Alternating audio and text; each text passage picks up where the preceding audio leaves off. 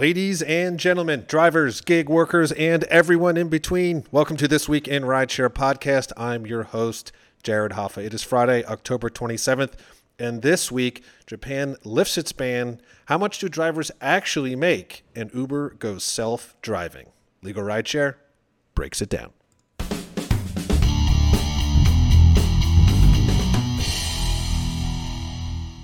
And from Legal Rideshare, I'm joined by the co-founder and lead attorney, Bryant Greening. Bryant, happy Friday.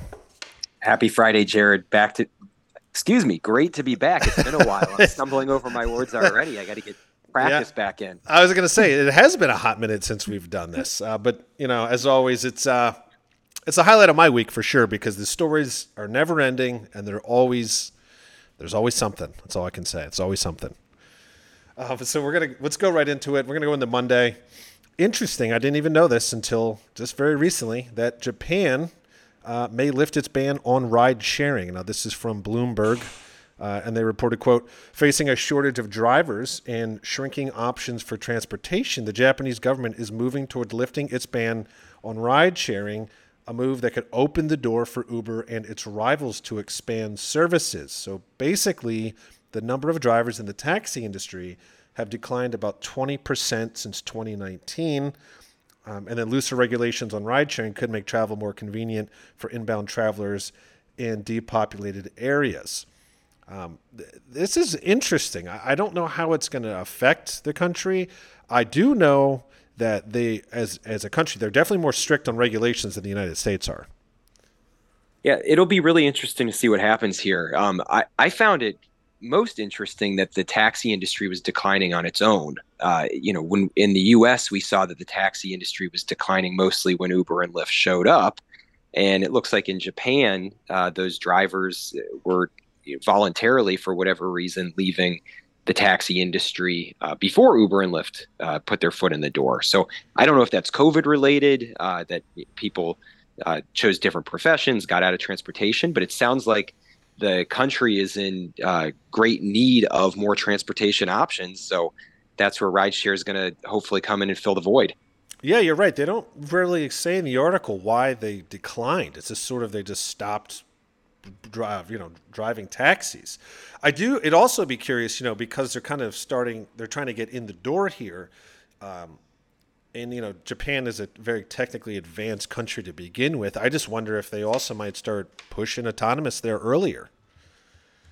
Could be. It, could be an opportunity uh, to test some of the vehicles out and uh, hopefully work in collaboration with some of the current infrastructure in terms of the taxi uh, drivers that that may be looking for more work or maybe looking to transition um, to rideshare. So, like you said, it, it, could be an opportunity for AV. It could be an opportunity to um, to make just transportation a little uh, more seamless for everybody in the country, drivers and, and commuters alike.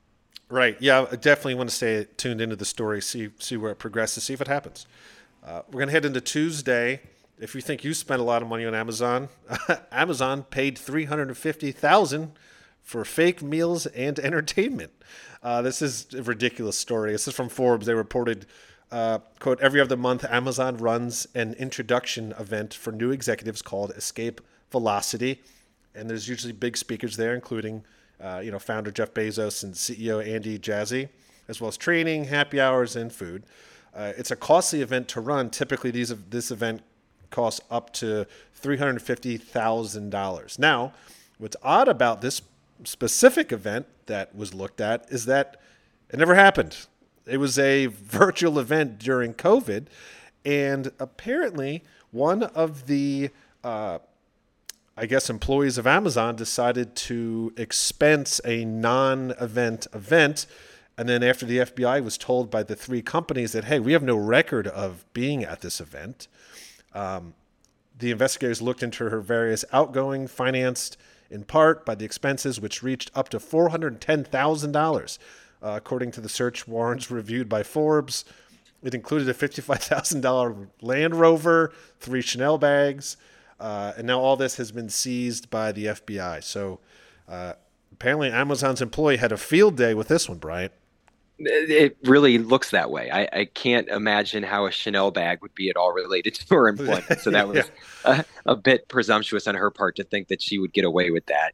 Um, I, I, think this really just goes to the, the fact that it took them so long to uncover it. It shows that these companies are just spending so much money on so many things that are unnecessary that when something like this happens, they either over they they overlook it entirely or they um, you know take years to find it. So um, my takeaway from this story is all of these companies, whether it's Amazon, Uber, whatever, they spend so much money and uh, a lot of the times they they talk about how hard it is to make a profit and uh, you know how the they need less regulation here or more regulation there whatever it is because oh you know poor us well if they did a better job keeping track of their own books maybe it would be easier to keep money um, in their coffers yeah very well said. It's totally ridiculous. Uh, let's head into wednesday. Speaking of money how much do drivers really make? We talk about this all the time uh, and Business Insider has brought it back up, and they reported, uh, quote, over the last few years, studies have come to a wide range of conclusions about the driver's hourly, hourly pay for as low as nine to twelve dollars, sometimes as high as twenty-three and twenty-eight dollars an hour. These findings run contrary to the pay figures that ride-hailing companies have provided in the past year, Uber and Lyft have said their typical driver earns about 35 and 36 hour respectively. Meanwhile, Insider has spoken with several drivers whose pay has ranged from about 22 to 40 an hour. Uh, you know, five drivers even said that their you know their driving expenses, including gas and maintenance, really only accounted between four and eight dollars an hour, which is a far cry from Lyft's 35 and 36 hourly figures. Um, I know we talk about this a lot. I like bringing this up, and this is a brand new article, Brian, about you know what are drivers really making out there. Yeah, one of the big problems with driving for rideshare and working for gig companies is really how difficult it is to figure out what your bottom line number is. Um, many drivers really have no idea what they're earning because it's difficult to calculate uh, the costs, things like gas and insurance, sure, you can pull the receipts for that, but the wear and tear on your vehicle, the, the depreciation of the vehicle, large repairs that that pop up one day, like how do you, as a driver, how do you factor for that and, and how it affects your daily or weekly earnings? Um, so I, I think what this article is highlighting is that nobody really knows. And a lot of times the numbers that you see are based on who's conducting the study when Uber and Lyft pay for a study on driver earnings, those numbers tend to look a lot better than when a labor advocacy group is paying for the, the same type of study. Um, so I would love to see, you know, some like bipartisan or nonpartisan group in the government actually take a look at gig worker pay and make sure that there are certain standards in place so that minimum wage laws are are being complied with. And certain uh, you know elementary labor practices are, are not being uh, violated or, or overlooked. Um, so what i took away from this is not you know this is how much money uber drivers are making but more we don't know how much money uber drivers are making and, and we need to figure it out yeah totally and and um, and this is where i think companies like when we talked about this a couple weeks ago you know, Stop Club, you know, is showing transparency in, you know, hey, this how this is how much you can make on a ride. Here's actually what you're going to bring home. And I find it really frustrating that, you know, this the the hourly rate for drivers is over the map, and then when they get, you know, a small opportunity to at least know what they're going to make per ride, you know, Uber's, you know, suing the hell out of the, these companies to say you can't show that. And it's like, how do you, how do they ever win? because you just you never have it. It's just a roll of the dice every day. That's right. And the the gig companies hold all of the information, all the data, um, and they're in control. So uh, we need more transparency if rideshare is going to be a viable path for any any worker. Um, because a lot of times these are these are low paid workers who are just trying to go out and make a couple dollars. And when you're looking at it as, well, maybe I'll go out and, and you know, get $50 in cash today, you're not really thinking about how much that is costing you. Um, so the quick fix of money, um, you, you may just be wasting your time and, and you need to know whether it's worth it to go out there. Right. 100%. Uh, we're going to move on to Thursday. Uber is now offering self driving cars in Phoenix, and this is from CNBC. Uh, Uber has partnered with, uh, as most people know, the autonomous car company Waymo. Uh, Phoenix is actually the first city where Uber has publicly rolled out access to Waymo's cars, in part because it is, quote, the largest fully autonomous service area in the world. So the autonomous Uber rides will be serviced by the Waymo vehicles, and rides will be the same price as traditional car rides uh, Uber offers. So this is really interesting. Now they've been playing with this in Vegas, as you know, Bryant. They've been doing tests, but this is a legitimate. They're saying we're at, we're here, and it's the same price as a normal ride. Yeah, it's scary in my mind. I, I don't think the technology's ready. Uh, we've seen many instances in which the technology has failed, and sometimes when people have gotten hurt as a result. Uh, we've talked about this quite a bit in that this does seem to be the path forward. This is where these tech companies are going, and um, you know, st- sooner rather than later, they're going to be out on the roads. I guess I guess we're now there, um, but I I'm just crossing my fingers that everything goes well and that the the people in Phoenix, um, you know, don't get hurt as a result. So. Uh, I guess I would just say I, I hope it works. It's exciting from a technological perspective, but as a personal injury lawyer who sees people injured um, in and by automobiles all the time, eh, I'm I'm a little nervous. I am too. And if anyone's listening who's who's actually been in one of these, uh, I'd love to hear your thoughts on it. Some people really, at first, thought it was crazy. Some people thought it was kind of, uh, at least what I've seen online. You know, people say it's crazy. Some people have been like, "Oh, it's totally fine." But I've, you know, we've also talked on the show about the glitches. We've also seen, you know, autonomous cars just launch off of roads, hit people. So yeah, I, I mean, I guess they're just steam steamrolling ahead here, and hopefully it it's better than not. But I I agree with you. I don't I don't think we're even close to being able to, to do this in a in a widespread way. But I, you know, Uber thinks otherwise, so that's where we are.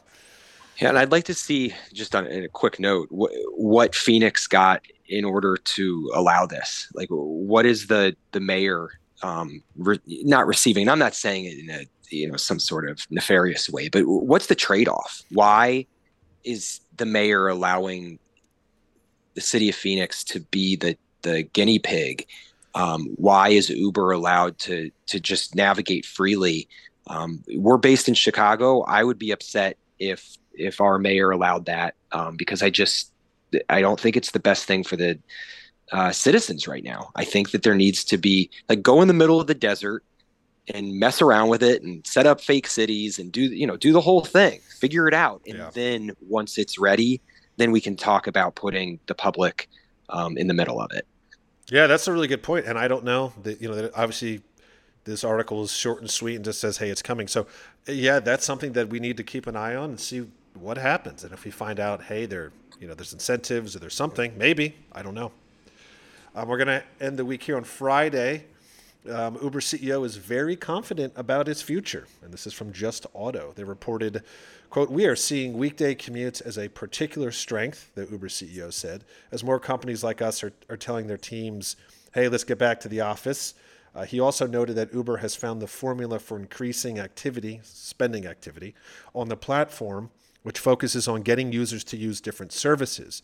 He gave the example of someone who books an UberX being able to you know be moved to the uh, delivery slash grocery segment. Uh, Uber's Q2 2023 delivery gross bookings were up 14%, and that's an increase from 12% of growth uh, posted in Q1 of 2023. So you, you kind of brought this up earlier, Brian.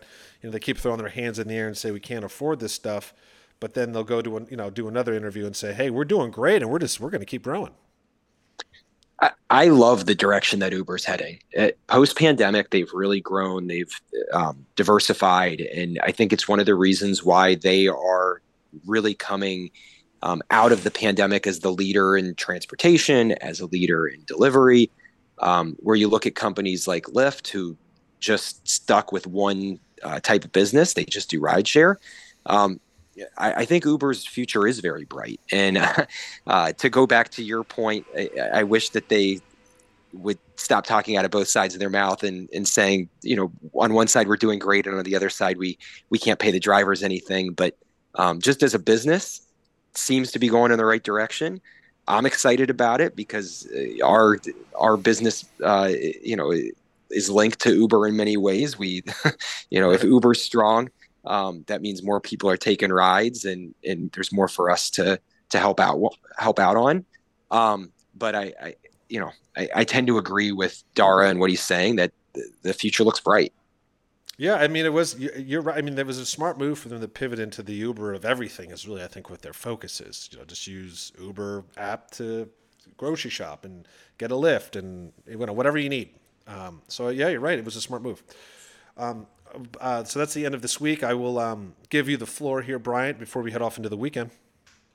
Yeah, every time before uh, the weekend starts, we like to remind people that should you be in an accident, should you be injured while in a rideshare vehicle, um, we are happy to assist. We always offer free consultations, um, meaning we can help put you on the, the right path forward before you make the insurance claim. Um, if you need help finding medical providers, anything like that, um, we are here to assist. Uh, you can reach us um, through our website, legalrideshare.com.